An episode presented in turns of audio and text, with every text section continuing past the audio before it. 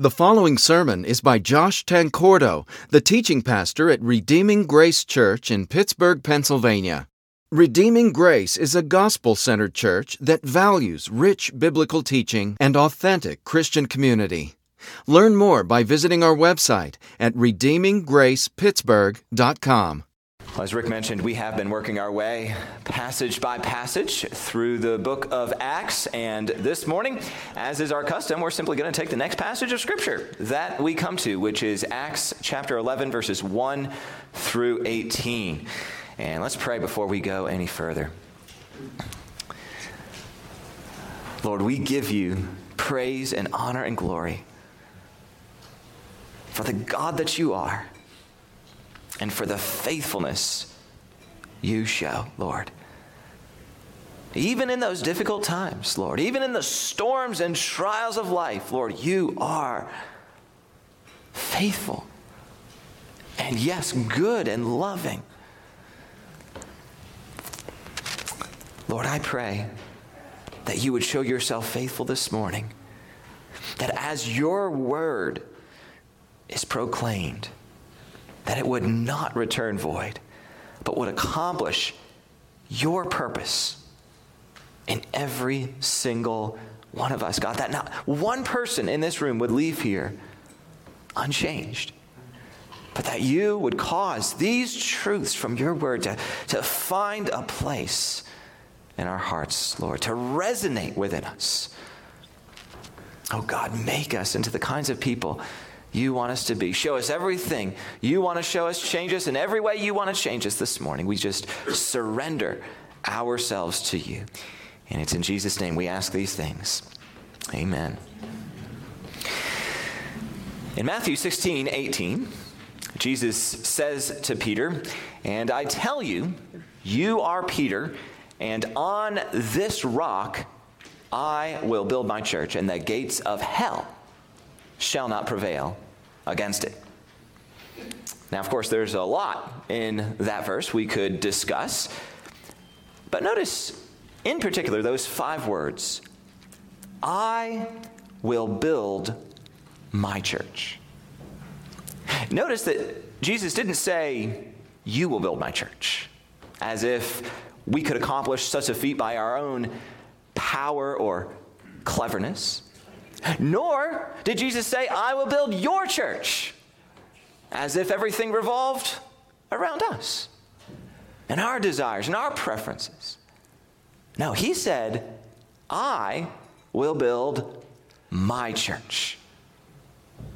You know, that might very well be the most important statement in the entire Bible about how we think about church. And, and we might say, do church. The church belongs to Jesus. And it came into being as a result of his initiative, was bought with his blood, was established by his authority, is advanced by his power, must function according to his will, and exist ultimately for his glory.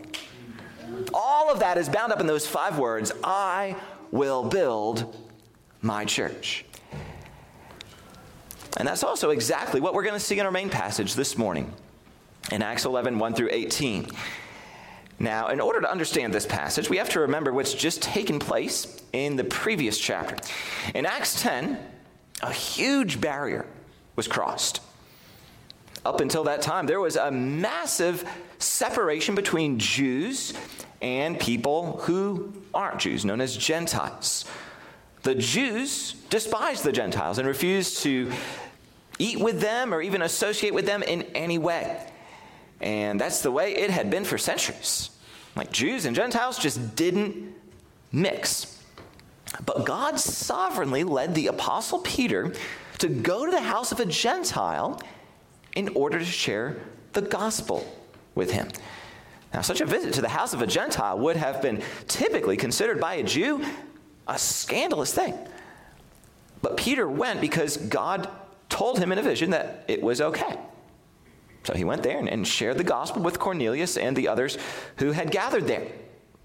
And the result was incredible. I mean, Cornelius and all of his, his relatives and close friends embraced the message about Jesus that Peter preached, and they became Christians. So that was Acts 10. Now, in the present passage, Luke, who's the author of Acts, he does something that's rather unusual. Uh, he essentially tells the story of Acts 10 a second time. And this is unusual because it's not the kind of thing Luke typically does, right? He's not like some people who you know, kind of seem to ramble on and on and maybe take 10 minutes to say something that really could have been said in two minutes. Right? I'm sure we all know people like that, but that's not Luke. He's very concise and to the point. So, why then does he use all of this precious space here?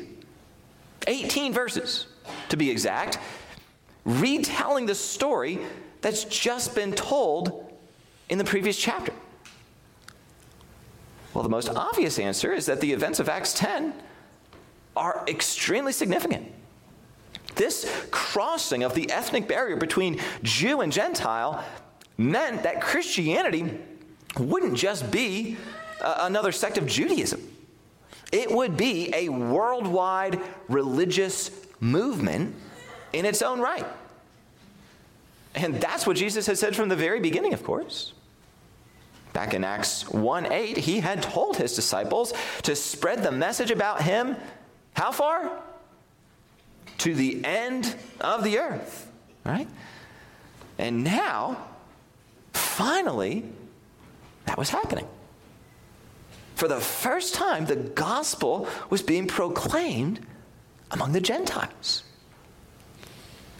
Yet, as we're going to see here in Acts 11, many Jewish Christians found that to be a difficult pill to swallow.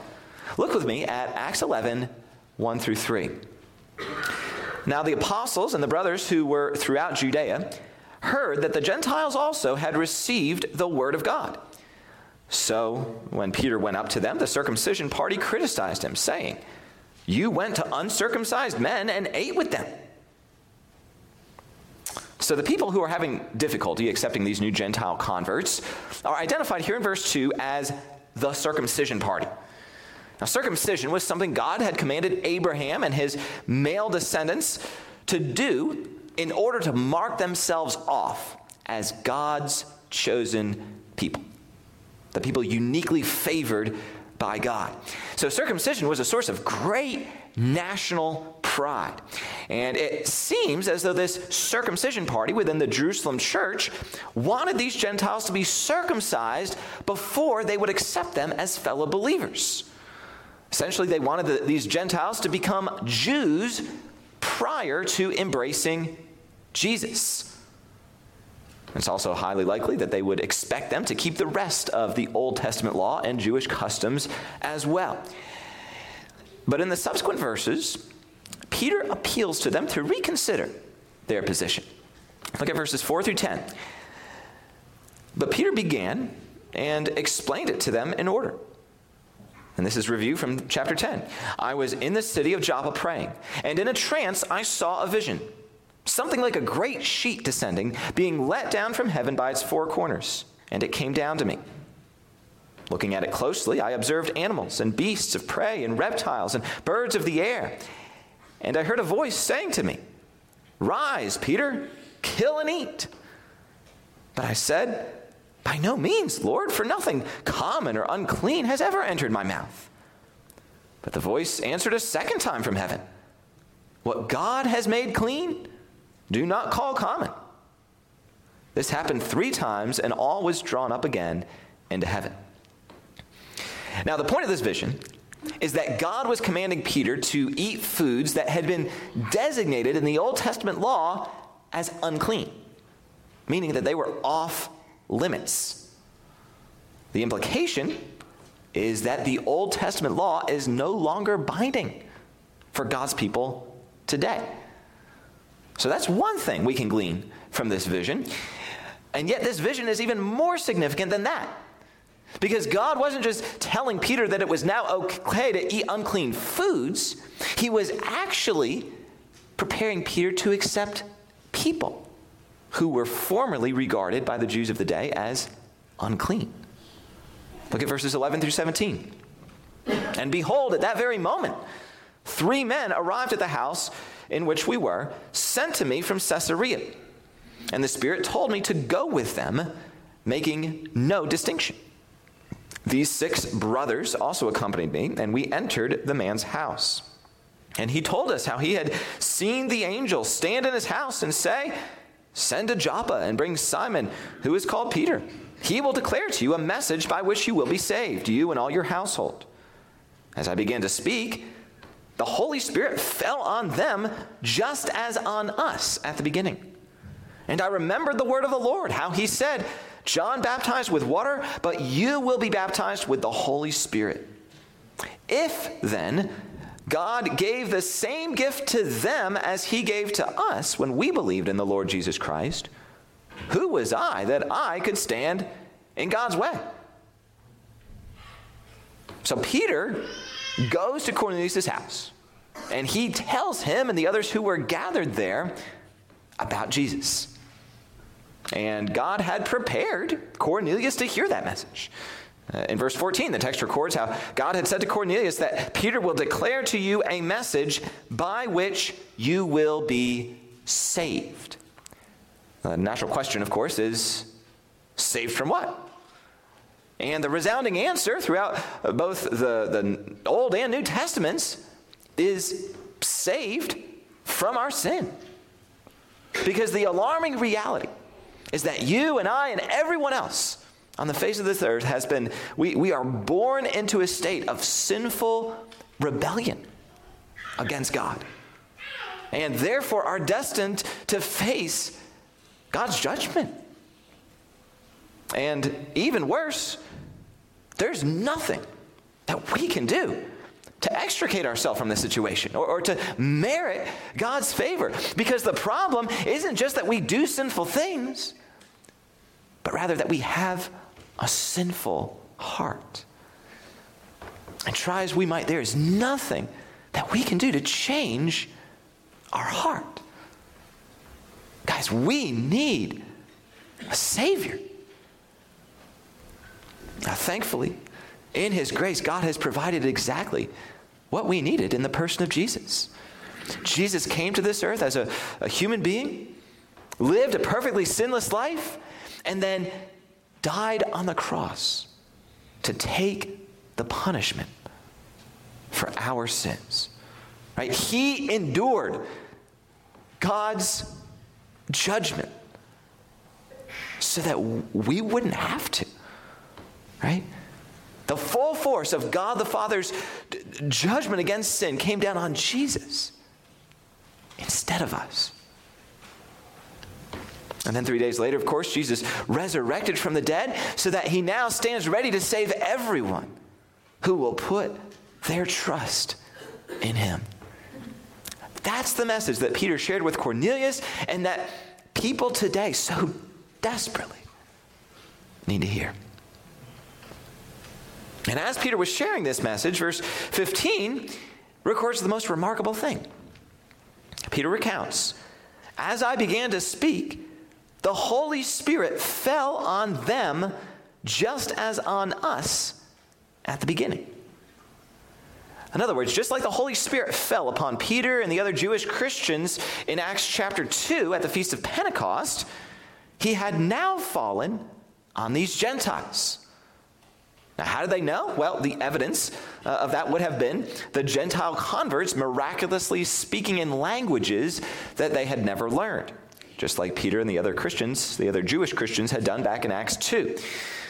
That phenomenon, often called speaking in tongues, was the external sign in the book of Acts that the Holy Spirit had come upon a person.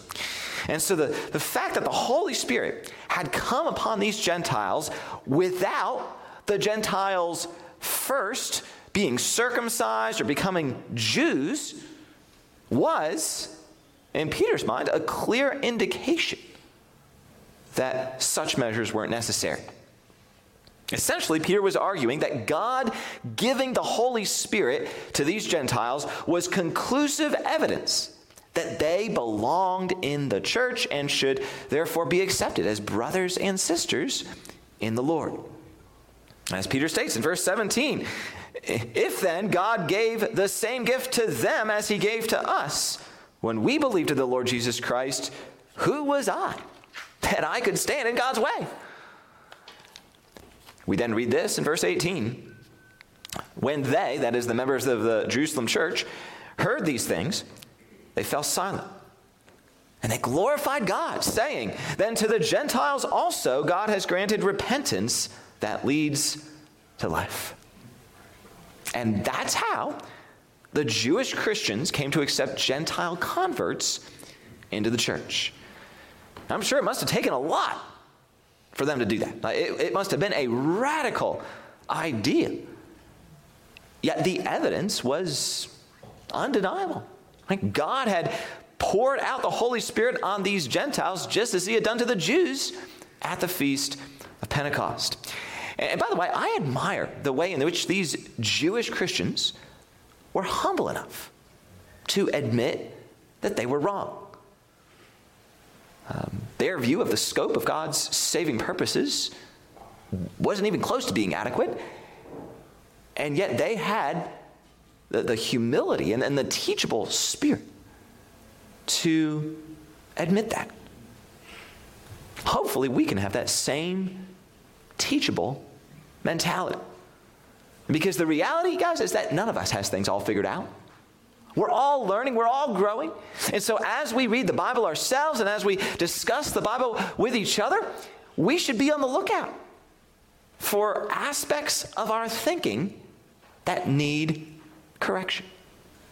And be willing to change anything that God wants us to change in response to the things we read in Scripture.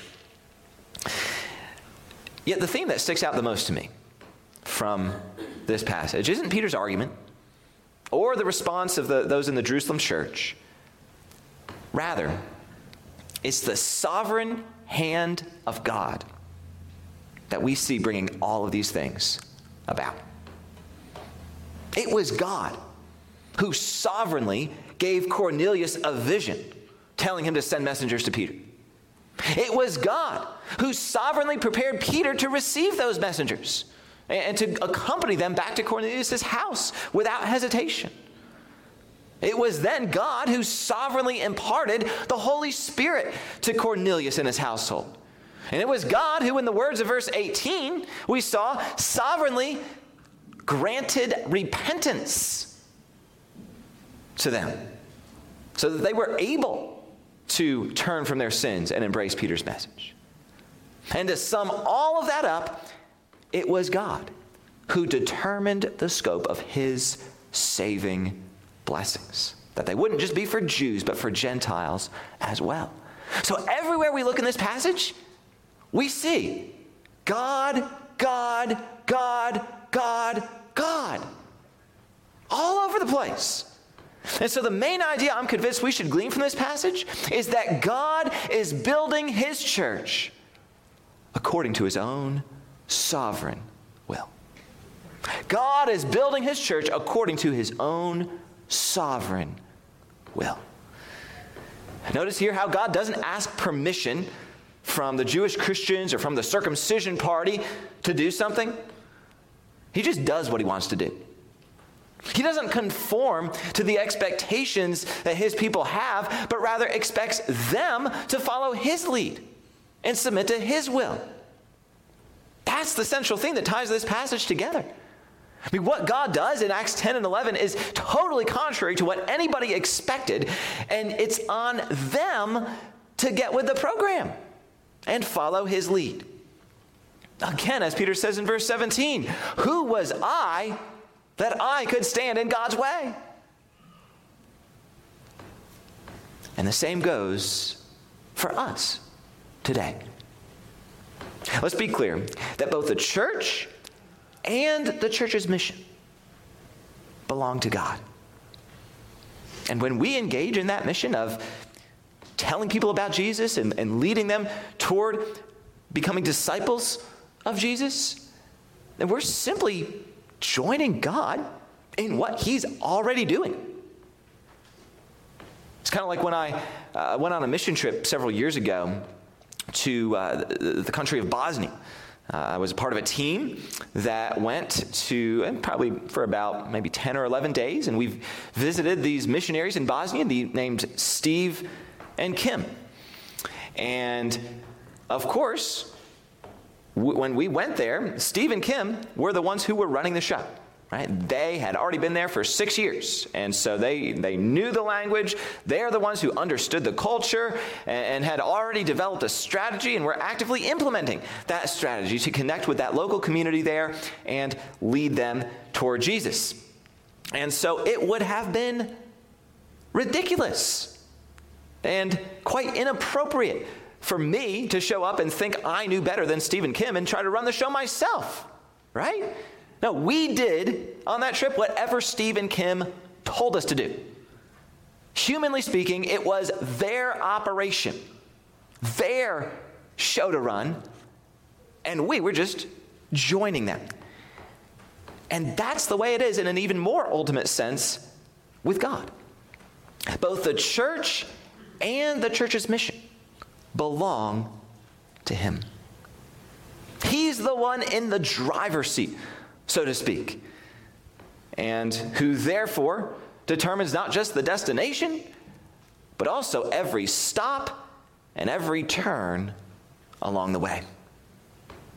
Again, God is building his church according to his own sovereign will. And I've been saying God here, but to be more specific, it's Jesus who's building the church according to his own sovereign will. As we've already seen in Matthew 16, 18, Jesus says, I will build my church. The church, quite simply, belongs to Jesus, having been bought with his blood and sustained by his power.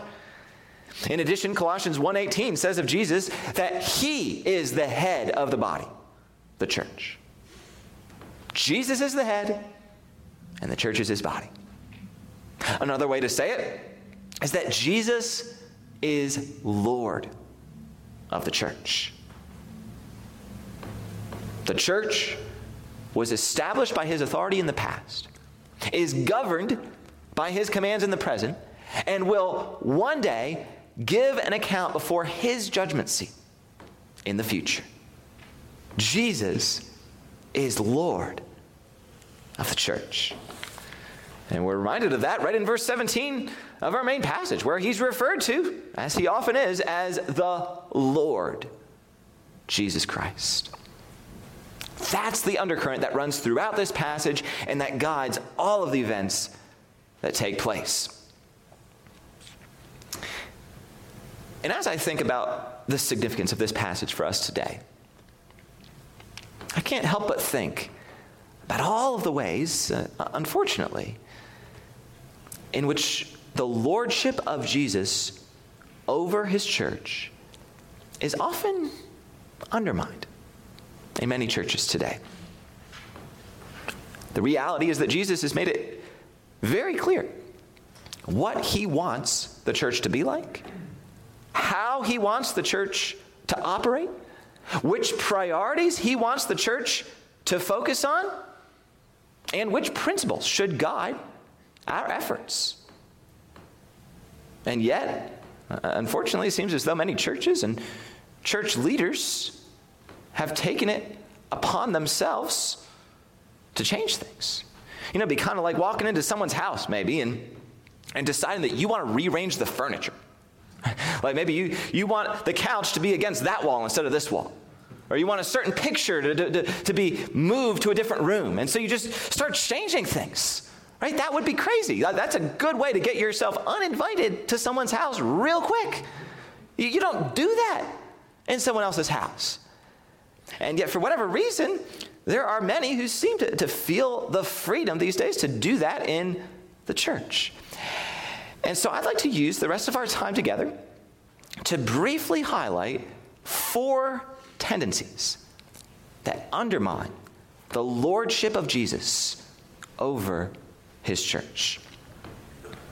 The first is a tendency toward pragmatism. It seems as though many churches, in their quest for uh, numerical growth, are driven more by a spirit of pragmatism than they are by biblical convictions. And when I say pragmatism, I'm just mainly talking about a willingness to do whatever works.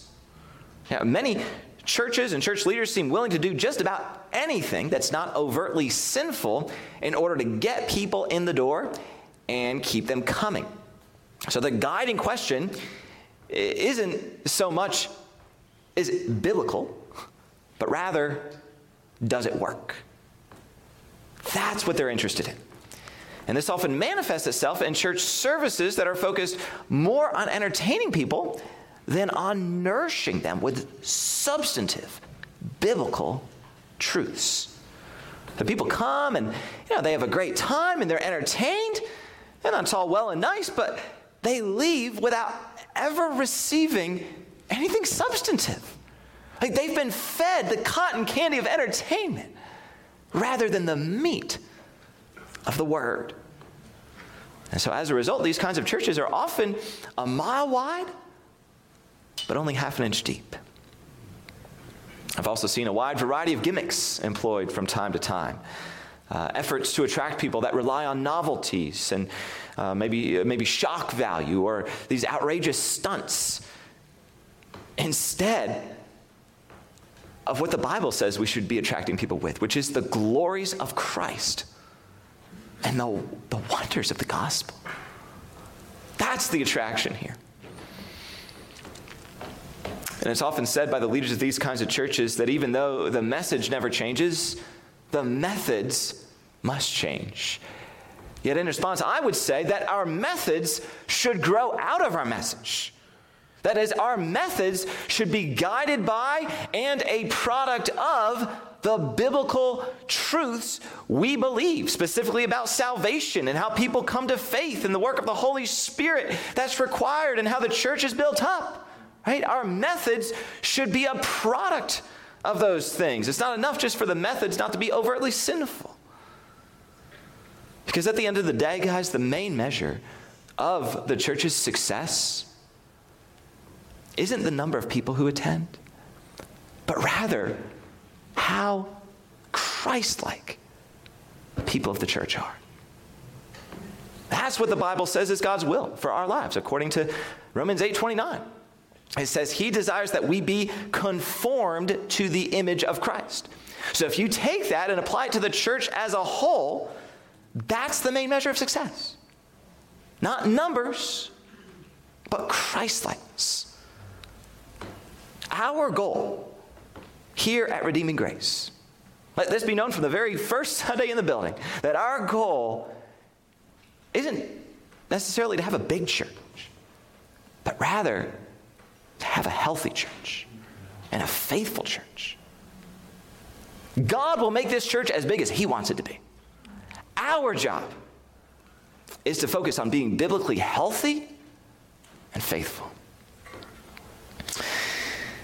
Then, a second tendency, in addition to a tendency toward pragmatism uh, that undermines the lordship of Jesus over his church, is a tendency toward compromise. And I'm specifically thinking of theological compromise. Uh, the reality is that, in case you haven't noticed, many of the truths taught in the Bible are just a, a, not very popular in our modern and politically correct society. In fact, truth be told, I'm not sure they've ever been exceptionally popular in any society. And so, many churches have downplayed these offensive teachings, or at times even denied them outright. It's kind of like we're all in middle school or something, and, and they want to sit at the cool table, right? They, they don't have to sit at the table that has all the people on the bottom of the social total pole right? They want to be able to sit at the cool table and be liked and accepted and popular. And in order for that to happen, well, there are just certain biblical truths that have got to go. And like I said, even if a lot of these churches don't come right out and deny these offensive teachings, they very conspicuously omit just about any public mention of them. And I'm not talking about like peripheral teachings either. Right? I'm talking about core gospel truths. Things like human sinfulness and God's judgment and the need for repentance. I mean, there are a lot of churches where you, you go in there and you know, hear teaching that, you know, they're, they're not necessarily saying anything wrong or, or blatantly unbiblical. But if you listen to enough of the teaching, you'll notice that there are certain very key truths and themes in the Bible that somehow just never seem to come up. And so the problem ends up being not so much what is said, but rather what isn't said that should be said. Again, core gospel truths like human sinfulness and God's judgment and the need for repentance in particular. Any church that omits these key themes is guilty of theological compromise and ultimately of undermining the lordship of Jesus over his church. Then, a third tendency that undermines the lordship of Jesus is a tendency toward neglect. That is, a neglect of clear commands from God. The fact is that following God's commands for the church isn't always an easy thing. Uh, for example, if uh, the, the, the Bible says that if a church member so, not just any person who walks in the door, but an actual church member. Eh, if a member is walking in any unrepentant sin, which means that there's a, a pattern of sin in their life they're not even making any effort whatsoever to repent of, then the rest of the church has the responsibility to bring that issue to the person's attention and to pers- try to persuade them to follow Jesus in that area. And if the person continues pursuing that sinful desire even after countless attempts to, to bring them back and, and help them uh, see things clearly and, and turn toward Jesus again, then the rest of the church needs to take the step of removing them from membership. Um, the process for that is laid out very clearly in Matthew 18, 15 through 17. And the goal of that process, of course, is love for the person and a desire to, to save them from going down a path that will one day lead to their destruction. And yet, as is so often the case, what's loving isn't necessarily easy. And so, many churches, maybe even most churches, just don't do it. They're guilty of neglecting that, that very clear command in, in the Bible. And by the way, it's a command found not only in Matthew 18, but also in numerous other passages throughout the New Testament. And that's just one example, one easy thing to point to of a command that many churches neglect. There are uh, plenty of other commands that are commonly neglected as well. Even commands that we could do a better job on, things like sharing the gospel in our day to day lives, and commands to care for the poor and vulnerable, and commands to focus not on our comfort, but on God's kingdom. And I'm reminded of that rebuke that Jesus issues in Luke 6 46. He says, Why do you call me Lord, Lord, do not do what I command? As one theologian has said, Jesus is either Lord of all or he's not Lord at all. Um, then, moving on, a fourth and final tendency that undermines the lordship of Jesus over his church is a tendency toward idolatry. Now, of course, idolatry can take many different forms, many of which we've already covered this morning. But one of those forms is making an idol out of our preferences. When we add rules and requirements to those already found in the Bible and treat our own preferences as if they were God given mandates for the whole church, we're undermining the lordship of Jesus.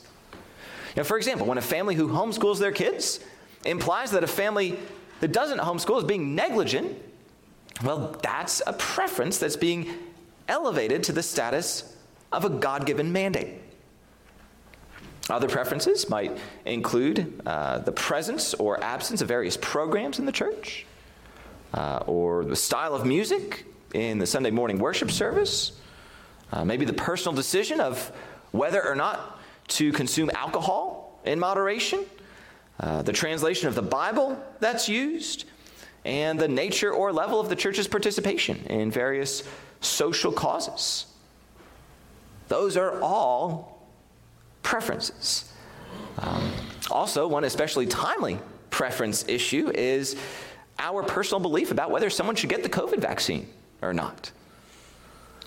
Whenever we treat our preferences as if they were God given mandates that are binding for the whole church, so that anyone who doesn't do what we want is in sin, we're engaging in a form of idolatry and are ultimately undermining the lordship of Jesus over his church. So, to sum all of this up, the church belongs to Jesus. And whenever we as Christians engage in these four tendencies, we're undermining that. And it's kind of like we're hijacking the church. It'd be similar to you driving down the road in your car and maybe stopping at a red light and someone forcing open your door and throwing you out of the car and taking off in your car. That's what we call hijacking. And that's essentially what we're doing whenever we engage in these four tendencies. We're hijacking the church, pushing Jesus out of the way so that we can grab hold of that steering wheel ourselves. So, hopefully, we as a church can avoid these tendencies. Uh, hopefully, by God's grace, we can humbly acknowledge and joyfully surrender to the Lordship of Jesus here at Redeeming Grace.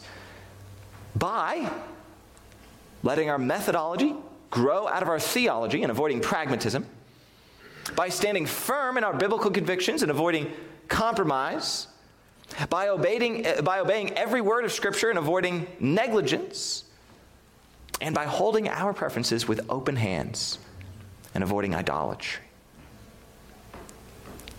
Friends, Jesus, He's Lord and is altogether worthy and altogether desirable. As Paul states so well in Philippians 2 5 through 11, have this mind among yourselves, which was, is yours in Christ Jesus, who, though he was in the form of God, did not count equality with God a thing to be grasped, but emptied himself by taking the form of a servant, being born in the likeness of men. And being found in human form, he humbled himself by becoming obedient to the point of death, even death on a cross. Therefore, Lordship of Jesus here, God has highly exalted him and bestowed on him the name that is above every name, so that at the name of Jesus, every knee should bow in heaven and on earth and under the earth, and every tongue confess that Jesus Christ is Lord to the glory of God the Father. Amen.